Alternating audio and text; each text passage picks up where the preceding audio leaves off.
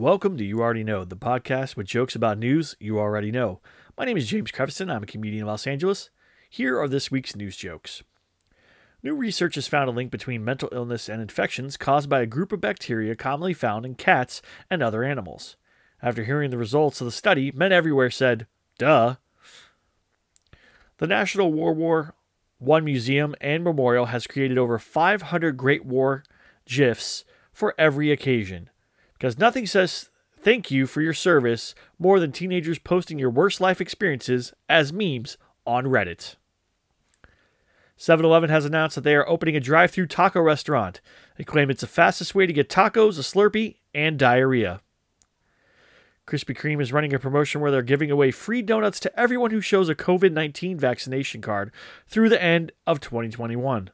In other news, diabetes related deaths among people with COVID 19 vaccinations are on the rise.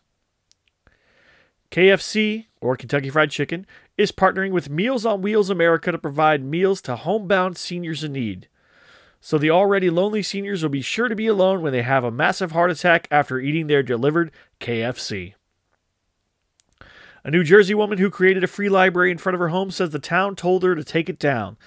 The town said they could not consider it an actual library because there was no one peeing between the shelves and no homeless people were encamped outside. These are the jokes for March 29th, 2021. I'm James Creviston. You can find me on YouTube, and this is You Already Know.